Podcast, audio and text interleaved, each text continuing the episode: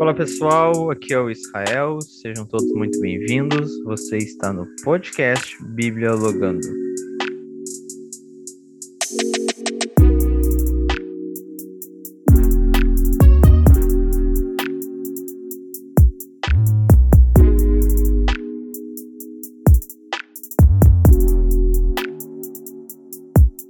Fala pessoal, tudo bem com vocês? Eu espero que sim. Nós estamos iniciando mais um Bibliologando Podcast e hoje nós vamos conversar sobre cristianismo prático. Isso mesmo, como nós podemos viver o evangelho de forma prática. Para a nossa conversa de hoje, eu tenho um imenso prazer de ter aqui comigo e apresentar para vocês um cara muito especial, um grande amigo meu, e eu gostaria de apresentar para vocês neste momento o meu amigo Felipe Mitman. Seja muito bem-vindo, meu amigão. Se apresente aí para a galera que está nos ouvindo poder te conhecer.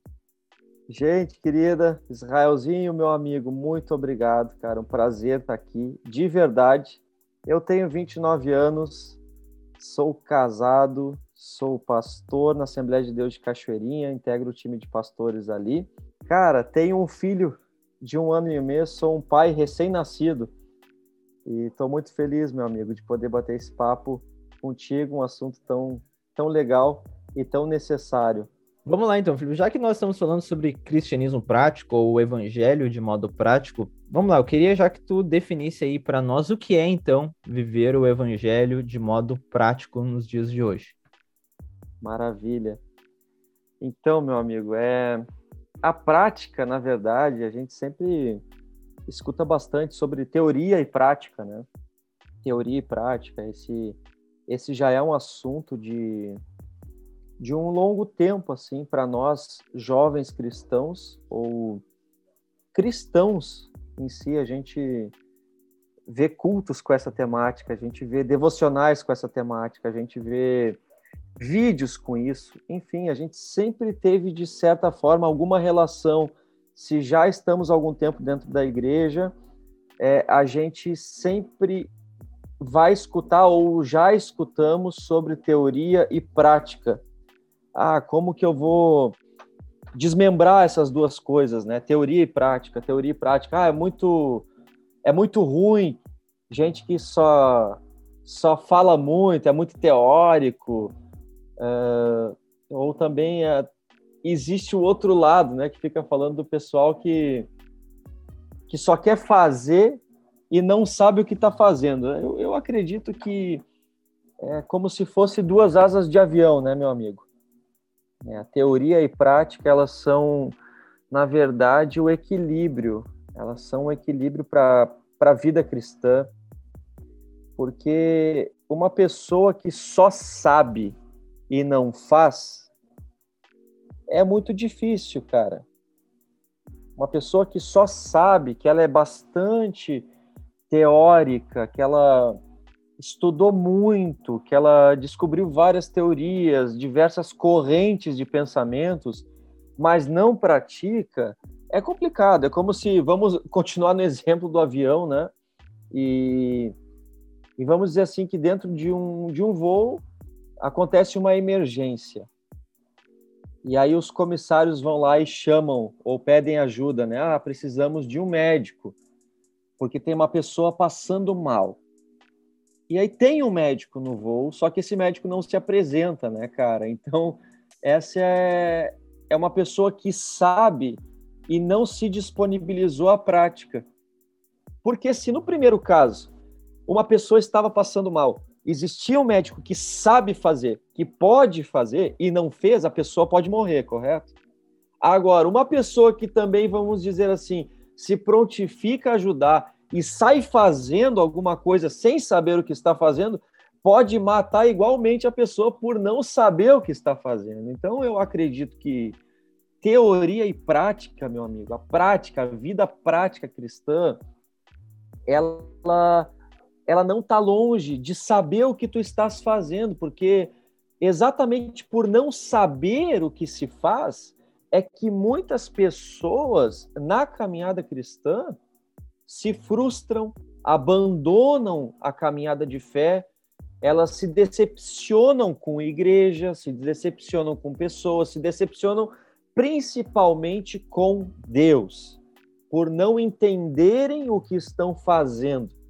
Então é por isso que, é, na minha ideia, no que eu acredito, é, é tão importante praticar, mas antes de, eu, sair praticando, eu preciso entender o que eu estou fazendo. Porque é nesses momentos, é, é, é a partir disso que se vê pessoas passando muitos anos dentro de igreja e chegam depois desses muitos anos de vida cristã, elas olham para trás e vão dizer assim: puxa, mas ainda eu estou com a sensação de que eu não estou completo ou de que eu perdi tempo, né? É, é como Judas, né, cara, vai escrever lá: são como estrelas errantes. Uma estrela errante, uma estrela sem brilho. Ou seja, passaram-se muitos anos. Para uma estrela morrer, cara, são milhares de anos. Ou seja, são pessoas que iniciaram com o seu propósito, com o seu brilho, a trajetória começou, mas chegou lá no fim e Judas vai chamar essas pessoas de estrelas sem brilho, estrelas errantes. Então não dá para confundir morte espiritual com tempo de caminhada. Porque se tu ficar caminhando muito tempo sem saber o porquê tu estás caminhando, logo o resultado final é tu perder o brilho, é tu perder o significado, ou talvez nem adquirir ele. Então, eu acho que a vida cristã prática, ela é o que nos gera sentido. A vida cristã de forma prática, ela deve ser antes de praticada ou enquanto sendo praticada, ela deve ser compreendida. Porque zelo, zelo, cara, sem saber o que está zelando, é rebeldia, é, é irritação, é raiva, é agressividade. Se tu só tiver prática e não tiver zelo, é fanatismo. Ó que interessante, cara se tu só praticar uma coisa e não compreender ela, tu corre o risco de se tornar um, um fanático. Se tu se tornar somente um zeloso, ou seja, um compreendedor, um teórico, e não ser um praticante, tu corre o risco de ser alguém chato.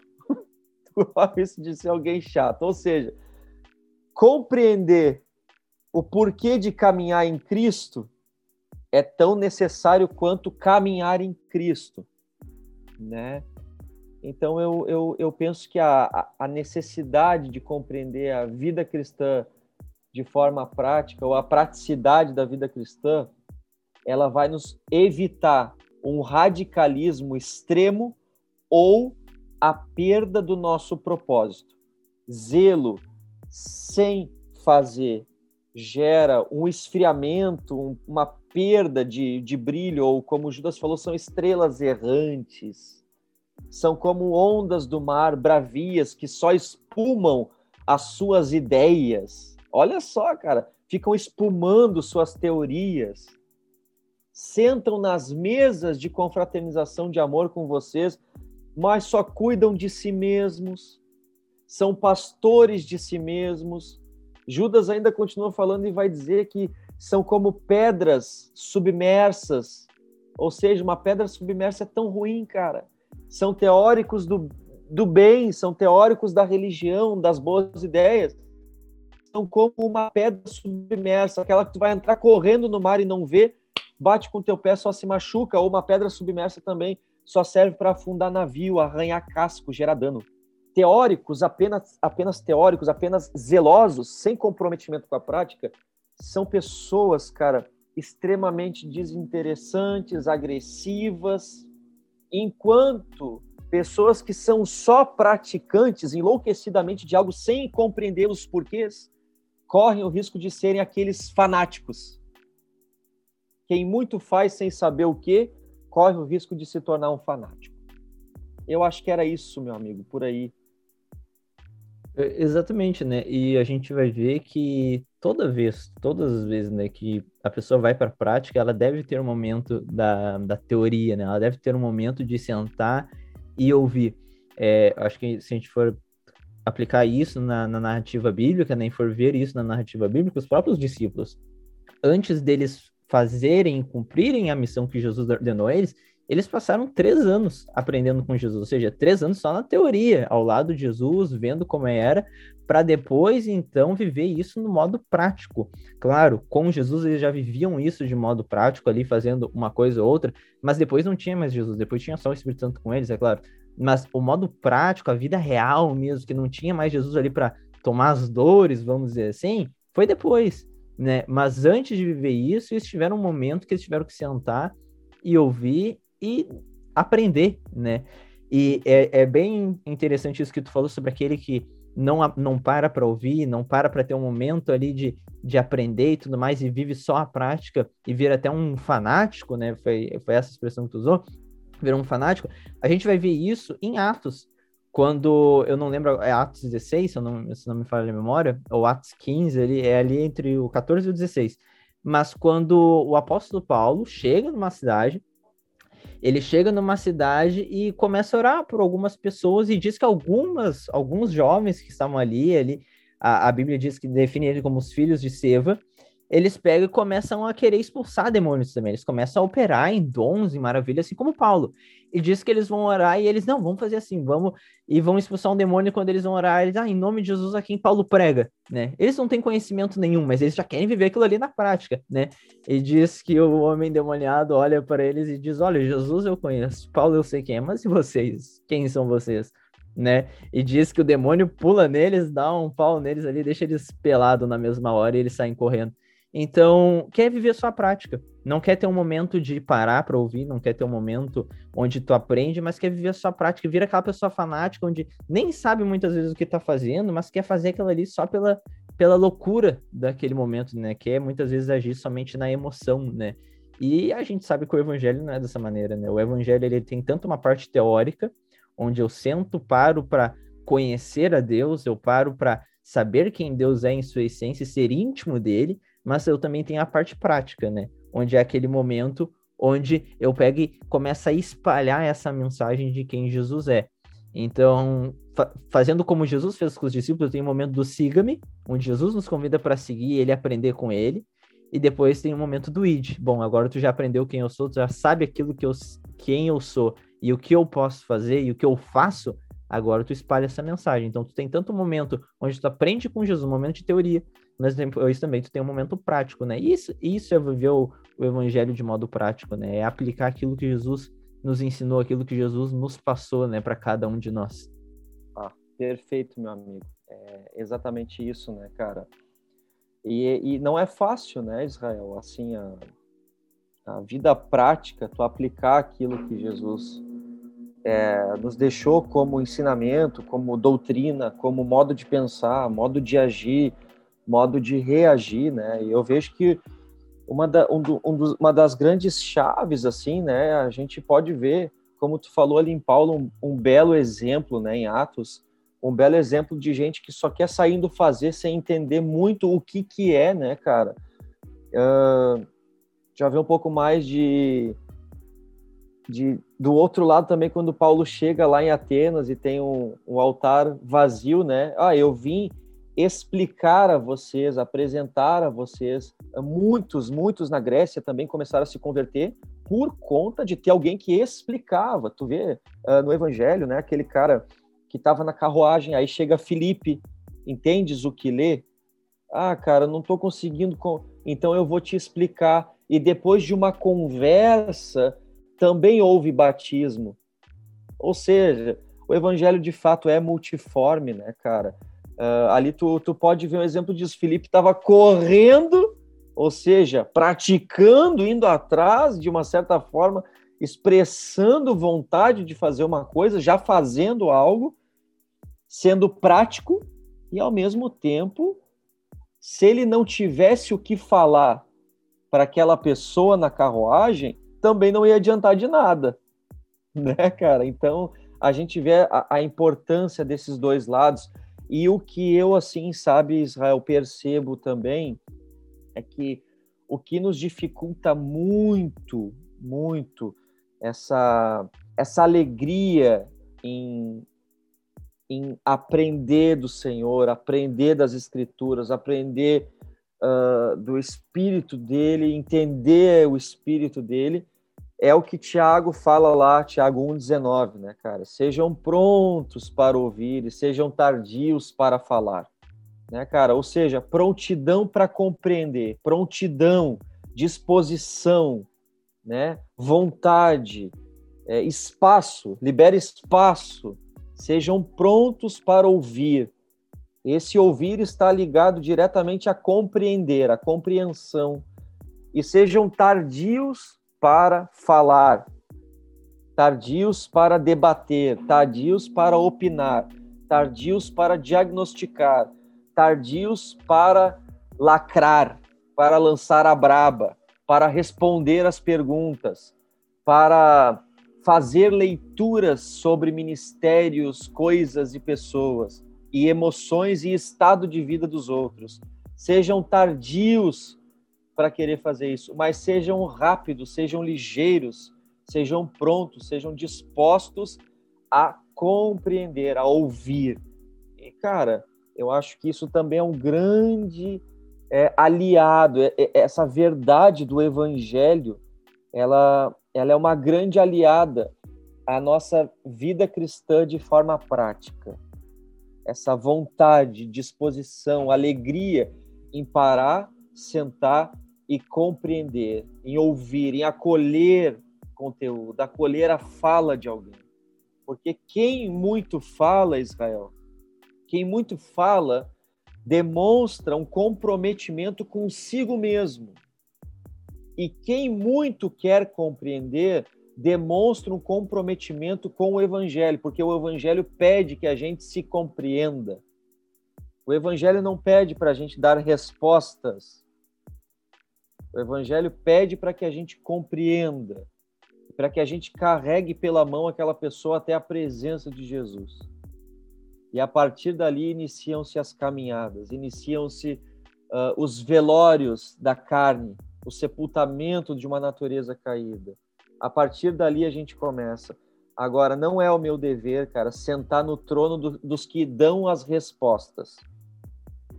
Então eu vejo que isso pode nos salvar é, de uma vida teórica sobre Jesus, distante da prática, sabe? Então, é, quando tu vai vivendo uma vida cristã de forma prática, tu vê que ela tem a ver com Cristo.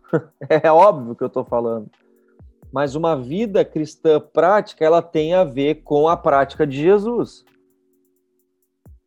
E a prática de Jesus, cara, ela sempre vai de encontro à compreensão, à quietude do coração, à pacificação do ser, à graça, ao anúncio de perdão, ao anúncio de reconciliação, ao anúncio de possibilidade de transformação, ao anúncio de tu tens sim alguém que te escuta, tu tens sim valor, tu tens sim, cara, é, uma importância para Deus, ou seja, ela vai sempre de encontro, cara, uh, ao próximo.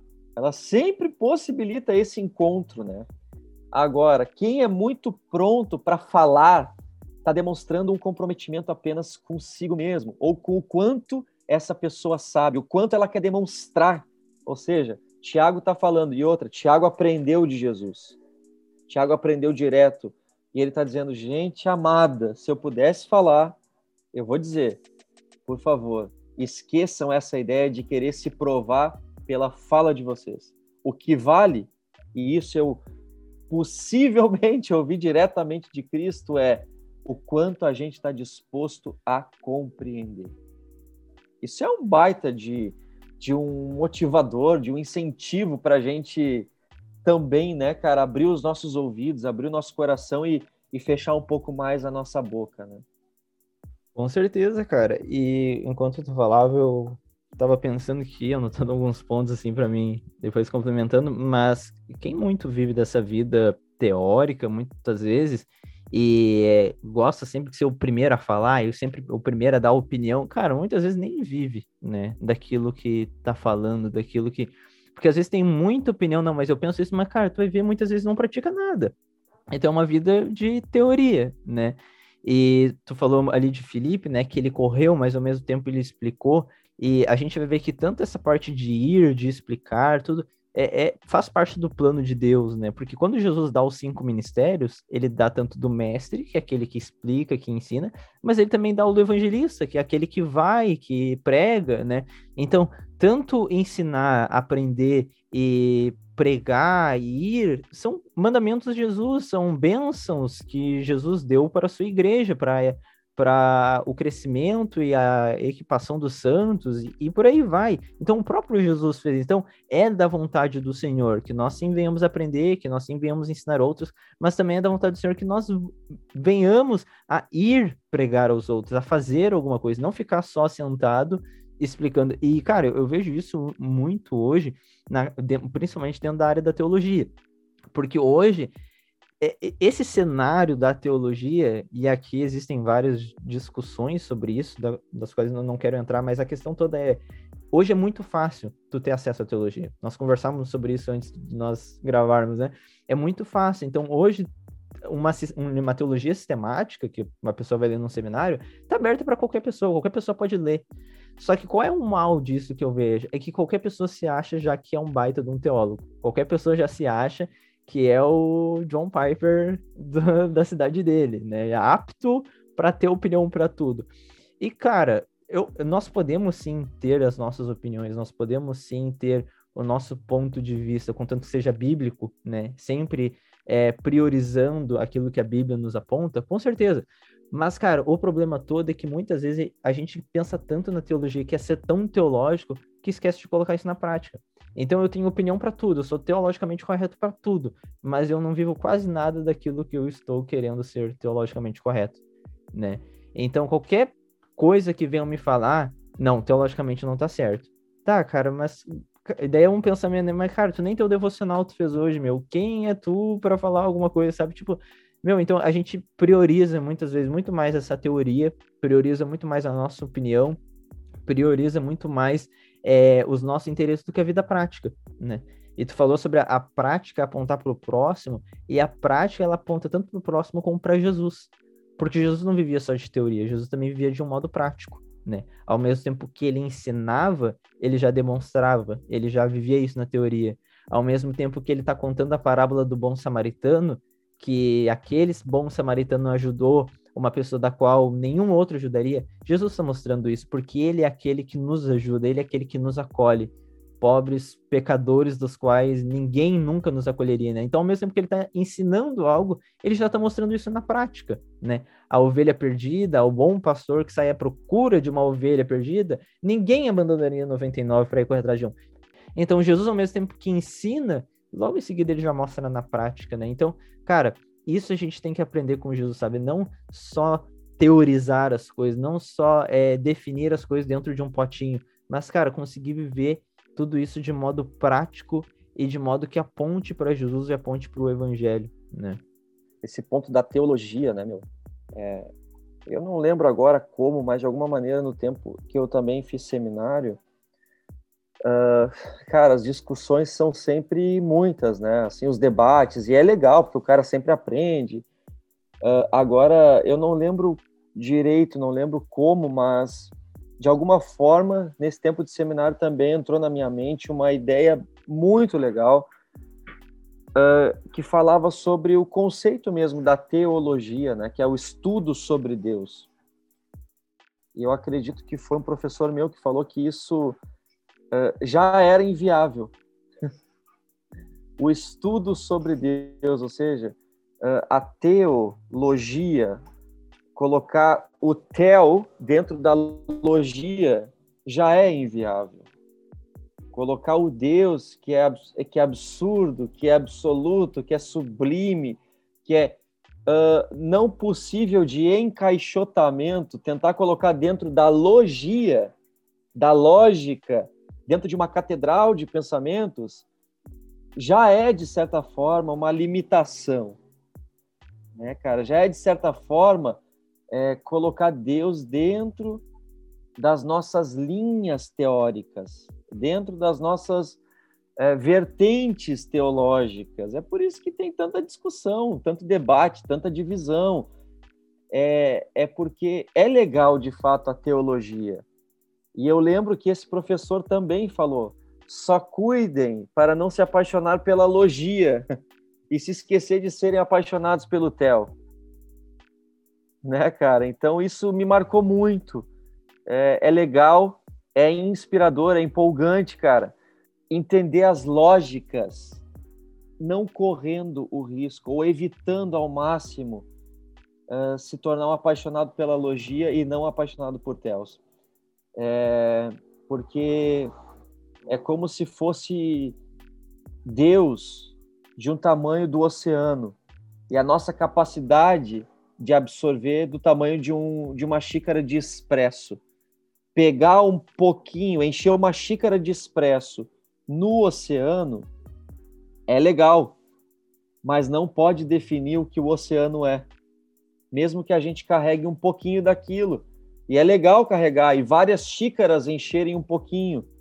E a gente pode ver, olha que legal, cara, tua água aí tá mais limpa, aqui tá, ah, legal, aqui tem uma tonalidade diferente, enfim. Uh, é bacana, sim, mas uh, o risco que a gente não pode correr, ou que a gente deve evitar é exatamente esse. Cuidar para não dizer que o todo é, é, é, é tudo aquilo que uma pequena xícara conseguiu reter de um oceano.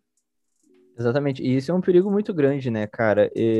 Eu consegui chegar a um pensamento, a uma conclusão, e definir toda. E aí a gente tá falando de teologia, né?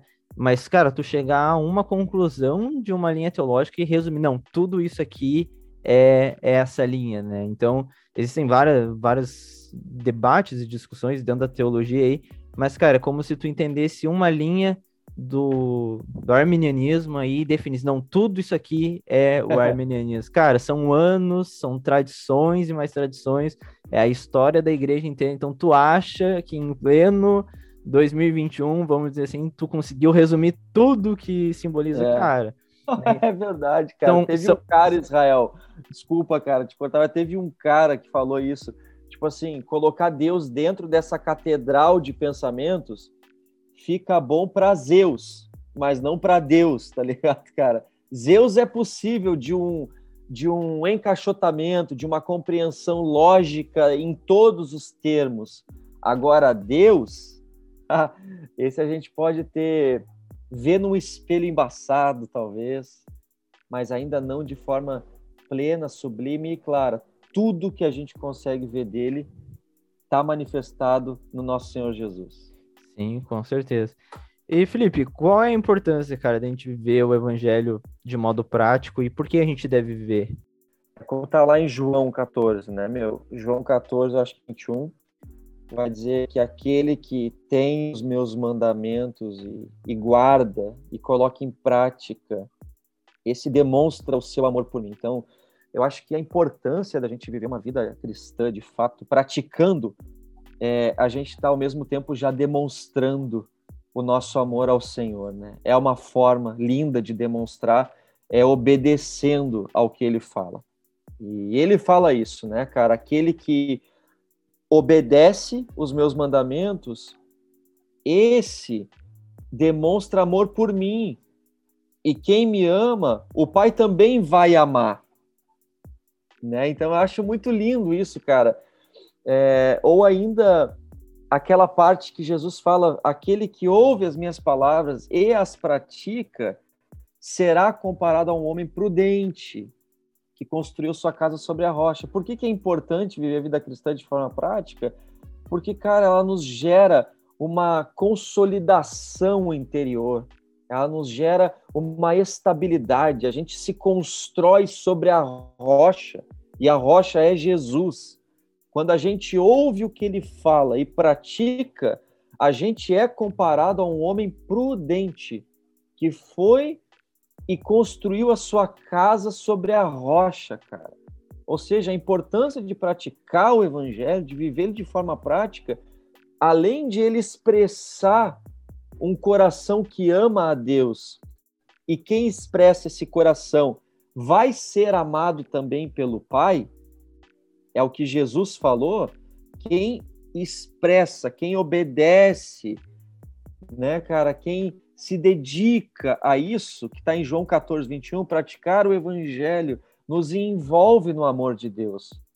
Aquele que obedece a minha palavra, demonstra amor por mim, é, é, vai ser amado pelo meu Pai. É, isso é, é lindo, cara. Então, é, num primeiro ponto, assim, a gente a gente se envolve no amor do Senhor, a gente é amado, a gente é afirmado. Olha, eu tô te obedecendo, Pai, é porque eu quero demonstrar que aquilo que tu dizes para mim é importante. Logo, quando eu demonstro, quando eu pratico aquilo que tu falou, é, é uma forma de expressar o meu coração de filho. É uma forma de expressar meu coração de criatura e dizer: Senhor, tu é meu criador e, e conforme tu me criou, para os fins que tu me criaste, logo eu vou procurar viver assim. Esse expressa amor. Isso foi Jesus que falou.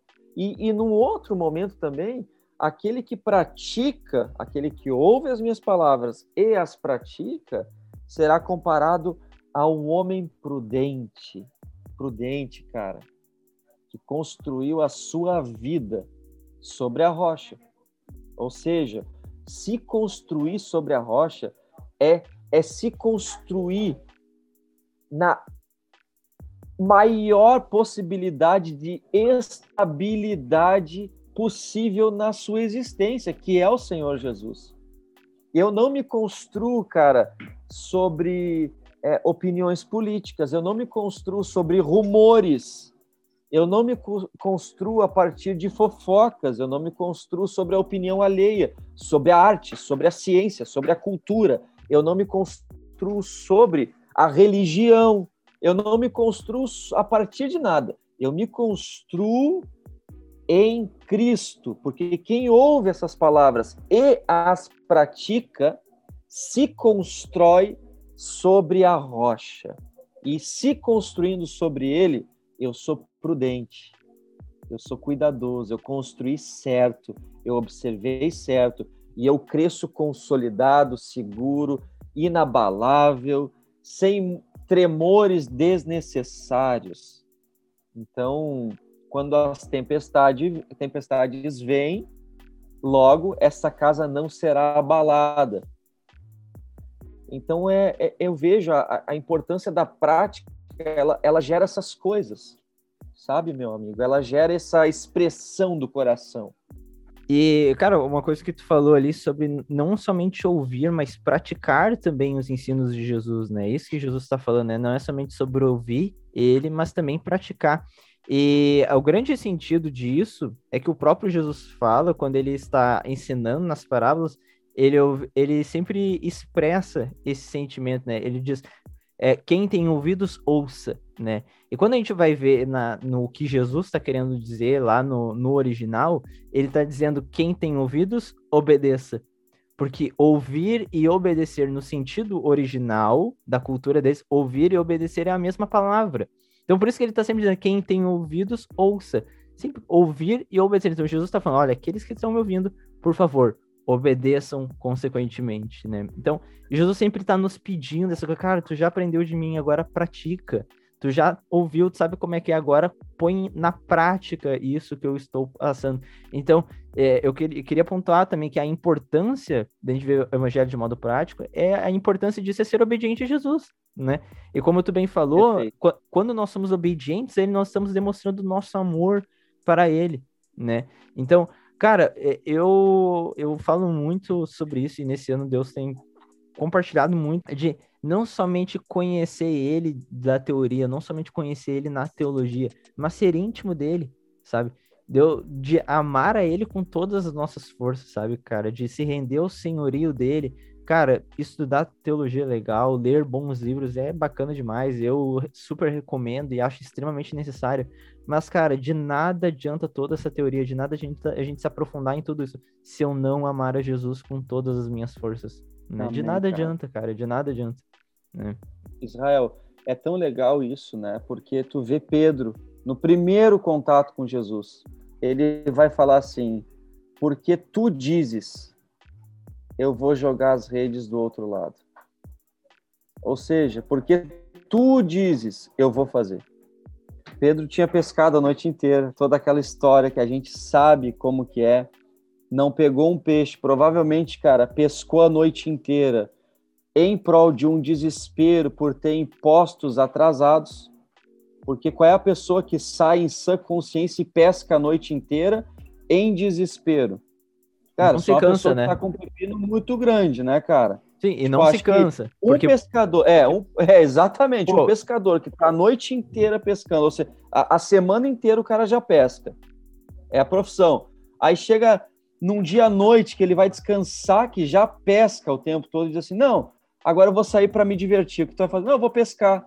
Provavelmente não. Então a gente tem que ver esse contexto do que a Bíblia está dizendo, tá, tá dizendo, mas não está escrito, né? Não está escrito, mas está dizendo. Então, é, cara, provavelmente ele pesca a noite inteira em favor de alguma coisa para resolver, um pepino ou um imposto atrasado, ou cara, ou alguém estava morrendo de fome, uh, que eu acredito no seu caso. Aí chega e tenta a noite inteira, tenta, tenta, e cara, e noite inteira é tempo, velho. E aí, uh, pô, se nosso tempo de, de jogar videogame, o cara jogar videogame a noite inteira já cansava, imagina tu ficar pescando a noite inteira, cara. E aí o cara fica a noite inteira tentando pescar e não vem nada, e no outro dia de manhã chega Jesus. A recém havia ensinado um, um grupo, né? Uh, e aí Jesus chega para ele e fala: joga do outro lado. E aí ele diz: Mas Senhor, pescamos a noite inteira e não pegamos nada. Joga do outro lado, Pedro. Pedro fala: Porque tu dizes, ó grande mestre eu vou fazer. Bom, a partir de ouvir, ouvir e já colocar em prática, Pedro viu o milagre que provavelmente era a solução do pepino que levou ele a virar uma noite inteira pescando em desespero. Então, cara, tá a partir dessa escuta e dessa prática imediata e dizer por que é tu que está dizendo, ou seja, porque é tu, Senhor, que está dizendo, eu vou fazer. Logo, o milagre da maior transformação de Pedro acontece. Do início de tudo acontece. Na nossa vida, eu acho também é assim. Sabe, cara? A gente precisa falar mais para Jesus. Ok, porque tu dizes, eu vou fazer. Legal. E esse é o ponto que a gente vai entrar agora, assim, sobre as consequências, né, de nós vivermos uma vida prática. E a consequência, Pedro nos mostra. Ele foi prático, ele ouviu o que Jesus falou, já praticou e a consequência de viver de forma prática, isso foi a bênção ali, um milagre ocorreu ali, mas além do milagre, que a palavra milagre talvez seja muito pejorativa nos dias de hoje, né? As pessoas pensam muito algo sobrenatural. Mas vamos pensar sobre a bênção que ocorreu ali, a bênção da parte do próprio Deus, do próprio Deus soberano, né? De uh, permitir que Pedro vivenciasse aquele momento, né? Então, cara, a consequência muitas vezes de nós vivermos uma vida, um cristianismo e um evangelho prático, são as bênçãos de Deus sobre a nossa vida, né? A gente já falou ali sobre ouvir e já obedecer, estar firme na rocha, que as tempestades vêm e eu estou firme com Jesus, né? Pedro pratica a, aquilo que Jesus está falando, logo ele recebe um milagre da parte de Deus, um milagre extraordinário, que talvez, como tu bem disse, é, livrou ele de um baita pepino que ele tinha para resolver, né? Mas, cara, as consequências da parte de Deus de quando nós obedecemos ele são grandes, né? São os milagres, é a bênção do próprio Deus, é uma vida abençoada que ele tem para nós, né? Então, cara, sim, nosso Deus é um Deus abençoador e eu creio que a consequência de nós vivermos uma vida prática daquilo que Jesus está ensinando é nós vivermos as bênçãos de Deus. Não estou falando que vamos viver só bênçãos, mas, cara, uma coisa é por mais que nós tenhamos problemas, cara, é tu ter a certeza que Deus está do nosso lado ali nos guiando. O Espírito Santo, né? É, quando Jesus fala sobre o Espírito Santo, ele fala que o Espírito Santo viria para nos guiar, né? O Espírito Santo é aquele que nos guia, né? Eu queria que tu comentasse então um pouco sobre as consequências de nós vivermos uma vida prática, né? O evangelho prático. Meu amigo, a vida eterna. As consequências de uma vida praticada no evangelho é a vida eterna a gente pode ver isso na parábola do samaritano, né? Porque a parábola ela surge a partir de um questionamento. Ah, mestre, né? O cara pergunta a Jesus, um grande sábio pergunta a Jesus, o que eu devo fazer para herdar a vida eterna? Aí Jesus pergunta, como é que está escrito na lei? O que que tu lê? Amarás o Senhor teu Deus com todo o teu coração, toda a tua força, toda a tua alma e todo o teu entendimento. Aí Jesus falou, respondeu certo, né? Faça isso e viverá. Ah, e amará o teu próximo como a ti mesmo. E aí Jesus falou, respondeu certo, faça isso e certamente viverá. Aí o cara querendo continuar, uh, indagando ou colocando Jesus numa sinuca ali, ele falou, tá, mas quem é meu próximo? Aí ele conta a parábola do samaritano, que era um cara que saía de Jerusalém em direção a Samaria, na estrada, saindo de Jerusalém, uh, saqueadores vêm ali, ladrões, e espancam o cara, uma pauleira no cara ali, meu, e arrebenta o cara, deixando ele como morto. Aí passa o sacerdote, depois passa o levita, ninguém para para ajudar o cara, e passa um samaritano e para para ajudar o cara. Agora é que entra o samaritano praticou o evangelho de Jesus. Ele olhou para o cara e se compadeceu do cara. Olha só o evangelho na prática. Eu olho para o meu próximo, eu olho para alguém, cara, o meu coração vai se compadecer, ou seja, eu vou eu vou olhar para o cara. Primeira coisa, eu vou notar, eu vou notar o cara. E logo depois ele enfaixou as feridas do cara. E depois de enfaixar as feridas do cara, colocou o cara sobre o seu próprio animal. Depois de colocar o cara sobre o seu próprio animal, levou o cara para uma hospedaria. Depois de levar o cara para uma hospedaria, disse assim: cuida da comida, alimenta. E depois de dizer isso, ainda fala: aqui uh, ainda deixa dinheiro, ó, tá aqui. E se faltar na volta, eu pago de novo. Sabe, meu amigo? Então, isso eu vejo o evangelho de uma forma completa sendo praticada. Ou seja, eu olho, eu me compadeço, eu, eu sinto compaixão, eu sinto misericórdia, eu saio de mim e sinto no lugar do outro. Isso é misericórdia, coração miserável, misercardia, o coração que se faz miserável em favor do outro. Misericórdia.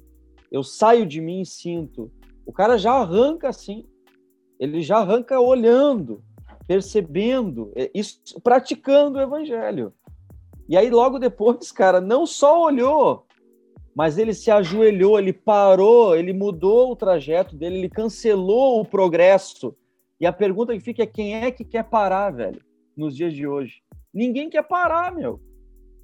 Mas ele pegou e parou, Israel. Ele parou, ele desceu do cavalo. Meu, ele parou. O evangelho também é parar. É parar, sabe? E aí ele desce e ele enfaixa as feridas. Isso é maravilhoso, cara. Isso é amar com entendimento, com alma. É o que estava dizendo no texto antes. Ama o Senhor teu Deus com todo o teu coração, com toda a tua alma, com toda a tua força e com todo o teu entendimento. Isso é amar de coração. Parar e olhar é amar de coração. Amar de alma é enfaixar as feridas do outro, cara. Ele parou, amou de alma, enfaixou as feridas. Depois ele amou com força, porque ele pegou o cara e colocou sobre o seu próprio animal. Ou seja, eu carreguei sobre o recurso possível que eu tinha de tirar o cara daquela situação de morte. Olha o evangelho praticado, meu, meu, meu mano. Eu vou pegar o cara que está em estado de morte, eu vou olhar para ele, eu vou cuidar dele, mas eu vou tirar ele desse lugar. E eu vou colocar o cara sobre o meu próprio animal. O cara, isso é evangelho. Eu coloco o cara sobre o meu recurso, eu tô amando com força, cara, com as minhas forças, o que eu tenho. Qual é o animal que eu tenho à disposição para carregar alguém quase morto e levar para um lugar seguro? Isso é amar com entendimento. Vou levar o cara agora para um lugar seguro para uma hospedaria e outra, eu vou pagar.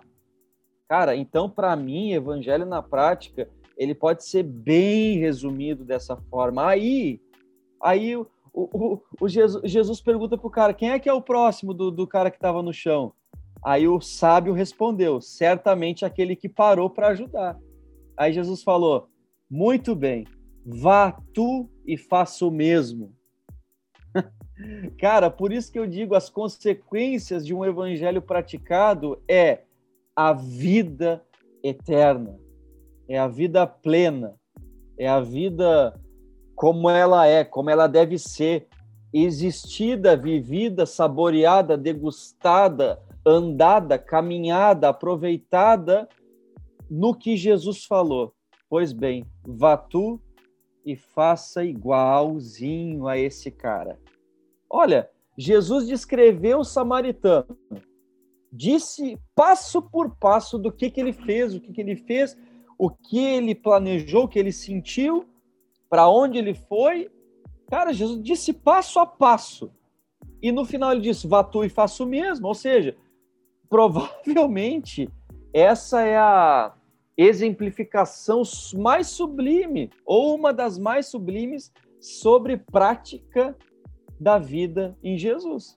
Porque se ele disse, ó, eu descrevo isso, e no final eu digo, vai tu e faça o mesmo, provavelmente coisa ruim não deve ser.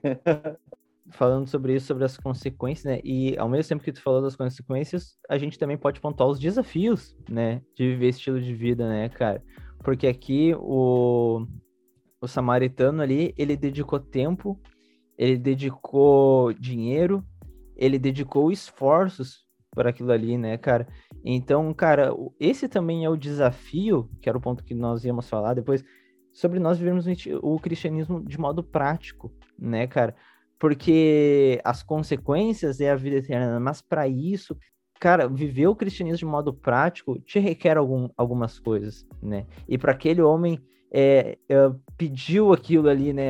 Foi, é, foi pedido aquilo, né, cara, dele dar, doar o tempo dele, doar os recursos dele, doar os esforços dele. Ele podia muito bem, cara, tô com pressa, assim como os outros que vieram antes, o sacerdote, o levita, cara, tô, tô com pressa, não posso ver esse homem aqui e vou, né? Enfim, não, mas ele parou, ele dedicou o tempo dele ali, né? E segundo, ele dedicou um valor sobre aquilo ali, né, cara? Ele pagou né? E ele dedicou esforço, né, cara? Ele pegou aquele homem, botou no animal, carregou, cuidou, é, limpou as feridas. Então, cara, o, o desafio, é, se eu fosse pontuar assim, o desafio desse estilo de vida é negar as nossas vontades, muitas vezes, né, cara? Negar aquilo que a gente tem naquele, naquele momento. Cara, a minha vontade, sinceramente, talvez aquele homem podia pensar, né? A minha vontade é de chegar ao meu destino, antes do previsto, antes do horário previsto. Mas, cara, eu vou dedicar o meu tempo nisso aqui, né? Eu costumo dizer na, lá na minha igreja local que existem algumas formas de nós adorarmos a Deus, né? A adoração não é somente através do louvor. A, a, na pregação, Deus está sendo adorado. Então, a pregação é um ato de adoração a Deus, né? O momento das ofertas, da contribuição financeira também é um ato de adoração a Deus. E eu sempre digo, cara, que existem pelo menos três T's que nós podemos adorar a Deus. É com o nosso tempo, é com o nosso talento e é com o nosso tesouro, né? Com as nossas finanças, enfim, né? E é isso que a gente aprende aqui, né? O cara dedicou o tempo dele, dedicou ali o tesouro dele ali, né? Enfim, as finanças dele, dedicou também é, o talento dele, enfim, né, cara? E essa é uma forma de nós vermos o cristianismo de forma prática, né, cara? É negando o nosso eu. Aquilo que Jesus fala, olha, negue-se a si mesmo. Se alguém quiser seguir, vira após mim. Negue-se a si mesmo, tome a sua cruz e vamos embora, siga-me, né? Então, cara, o, o desafio, né, do, desse estilo de vida é negar nossa vontade, né? É obedecer a Jesus, mesmo quando nós não concordamos, né? Nós, seres humanos falhos e pecadores, muitas vezes Jesus vai vir contra a nossa vontade, nos corrigindo, né? Nos ensinando um outro lado de, de, de nós olharmos, de nós andarmos também. Mas, cara, é eu negar a minha vontade de obedecer a Cristo, né? Eu queria que tu falasse então um pouquinho aí para a gente ir finalizando a nossa conversa sobre o desafio, né, desse estilo de vida, de vivermos a vida, o evangelho de forma prática. Essa parábola do samaritano a gente vê quais são, né, cara? Que é, é envolver o nosso, a nossa vida com isso, né? É, provavelmente aquele cara também tinha um destino e ele parou ou seja, quem é, a, a pergunta que fica é essa: esse é um desafio parar, parar para onde eu estou indo, em nome do Evangelho uh, vivificado em mim, regado, plantado, é, avançando, florescendo, desenvolvendo em mim. Talvez é muitas vezes parar, né, cara? Esse já seria um grande desafio, né? É, que o sacerdote e o levita não fizeram Ou seja, parar. Parar em benefício da prática do evangelho em mim, do desenvolvimento disso tudo em mim. E eu acredito que esse já é um grande desafio. Se a gente ficasse só nele, provavelmente a gente teria alguns anos para conseguir fazer isso. Assim. Levaríamos alguns anos para conseguir fazer isso. Uh, meu amigo, às vezes envolve também, né? A, tu viver de forma unificada, viver em, de maneira unificada, sendo um, assim como ele é um com o Pai, nos custa posicionamento também, né, cara? Nos custa, né? Aquele que quiser seguir a mim. E aqui a gente já vê que Jesus também não é nenhum ditador, né? Ele é um cara que deixa os discípulos livres. Aquele que quiser. Não é para todo mundo, é para quem quer. Aquele que quiser me seguir, tome sua cruz. Paulo vai dizer, cara, que a gente tem que também iniciar um processo de crucificação da carne ou seja, a gente tem que expor a nossa natureza às consequências máximas da vergonha e da dor. A nossa natureza, que eu digo, caída mesmo, né, cara? Uh, isso também é, uma, é um desafio, porque parece bonito falar disso, mas não é fácil se crucificar, cara. Se expor a uma coisa dolorosa não é fácil ninguém quer fazer. Essa é a grande verdade. Então também é um desafio. Linkado a esse desafio, já vem o custo da coragem. A gente precisa de coragem para fazer isso, cara. Então, a, a, os desafios de colocar o evangelho em prática, se a gente for ver, vai chegar lá naquele, uh, naquele ponto que é a morte. Né? Aquele que perder sua vida, esse vai achar né, cara? Aquele que perder sua vida, esse acha. Eu acredito que o desafio do evangelho ele vai ir nos levando até esse ponto. Ele vai levar a gente a, ele vai colocar o martelo e o prego na mão, vai colocar a nossa natureza na nossa frente e vai dizer, cara, prega. Prega, crucifica. Só que, cara, é, a gente não pode permitir que dessa vez exista uma ressurreição, tá entendendo? Nessa crucificação não pode ter ressurreição, cara. Porque a, a tal da natureza car, carnal é danada, que nem o Martinho Lutero falou, né? Eu, eu me batizei, mas a, a tragédia disso tudo é que eu descobri que o velho homem sabia nadar, né, cara? Então, é Exatamente. É então é, é, um desafio, né, cara, lutar contra isso, né? É um desafio, cara. Então eu vejo esses desafios aí, meu amigo, de parar, às vezes mudar o nosso destino final, como o samaritano fez, em nome do evangelho, em nome da prática do evangelho. E não existe lugar melhor para praticar o evangelho do, do que no nosso semelhante, né? No nosso irmão, né, cara? aquele que ama o seu próximo, a quem vê, esse também consegue amar a Deus a quem não vê. Mas quem não ama o seu próximo a quem vê, esse cara muito provavelmente não vai conseguir amar a Deus aquele a quem não vê. Então não existe cenário, terreno, possibilidade maior para demonstrar uh, o evangelho em nós do que no nosso semelhante, né, cara? Então, são desafios. Morrer para nós mesmos, crucificar, envergonhar os nossos pensamentos, cara, sentir vergonha, vergonha alheia de alguns desejos, sentir sim constrangimento, cara, por alguns algumas palavras ditas ao ponto de ir crucificando essa natureza, né, cara? Então o evangelho eu acho que vai nos levar a esses desafios o de se matar, o de se crucificar. E em nome de Jesus não permitir uma ressurreição no terceiro dia dessa carne, né? Sim. E esse é o convite de Jesus, né? Que nós vamos morrer. Sinceramente, esse é o convite dele, né, cara? E... Amém, cara. É o convite dele, né? Que nós viemos morrer. A gente, eu, eu gosto. Há um tempo atrás eu estava ouvindo uma pregação e o, a pessoa que estava ministrando ainda estava falando, pensou que tu queria pensou que o propósito de Deus para tua vida é crescer na vida, se tornar uma grande pessoa e ter um grande título, mas o convite de Jesus é para te matar, ele quer te matar, ele quer que você morra. E claro que nós viemos morrer para nós mesmos, né? Não que Deus queira nos matar, que ele é um genocida, mas que nós viemos morrer para nós mesmos, para as nossas vontades, né? E tu falou ali que sobre nós termos um destino que muitas vezes nós vamos ter que parar. E de fato, nós como cristãos, nós sabemos que temos um destino, né? E como cristão, eu penso que todo o nosso pensamento deve ser que o nosso destino é o céu.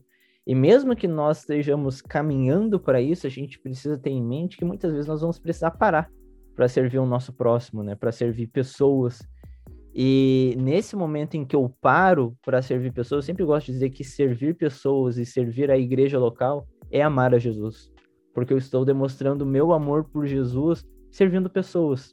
Porque é isso que Jesus faz, né? Jesus nos convida a servir pessoas, a cuidar de pessoas, a cuidar da igreja local, servir a igreja local, né? E quando eu faço isso, eu, eu estou sim demonstrando meu amor por Jesus, né?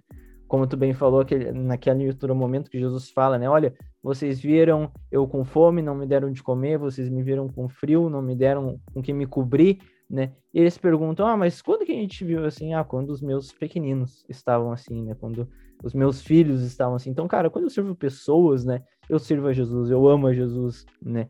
E muitas vezes nesse destino, nessa nossa caminhada, a gente vai ter que ter algumas paradas, né?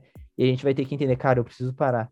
Porque afinal de contas, eu não tô servindo o João, eu não tô servindo a Maria, eu tô servindo a Jesus, né? Eu tô servindo a Jesus, tô demonstrando e compartilhando do amor dele na vida dessas pessoas, né? Amém. Israel, amém, cara. Amém, sabe? É, 1 Tessalonicenses 3,17 e 3,23. Cara, tudo o que vocês forem fazer, façam em meu nome, ou seja, façam em nome do Senhor. Tudo que vocês forem fazer, façam em nome do Senhor.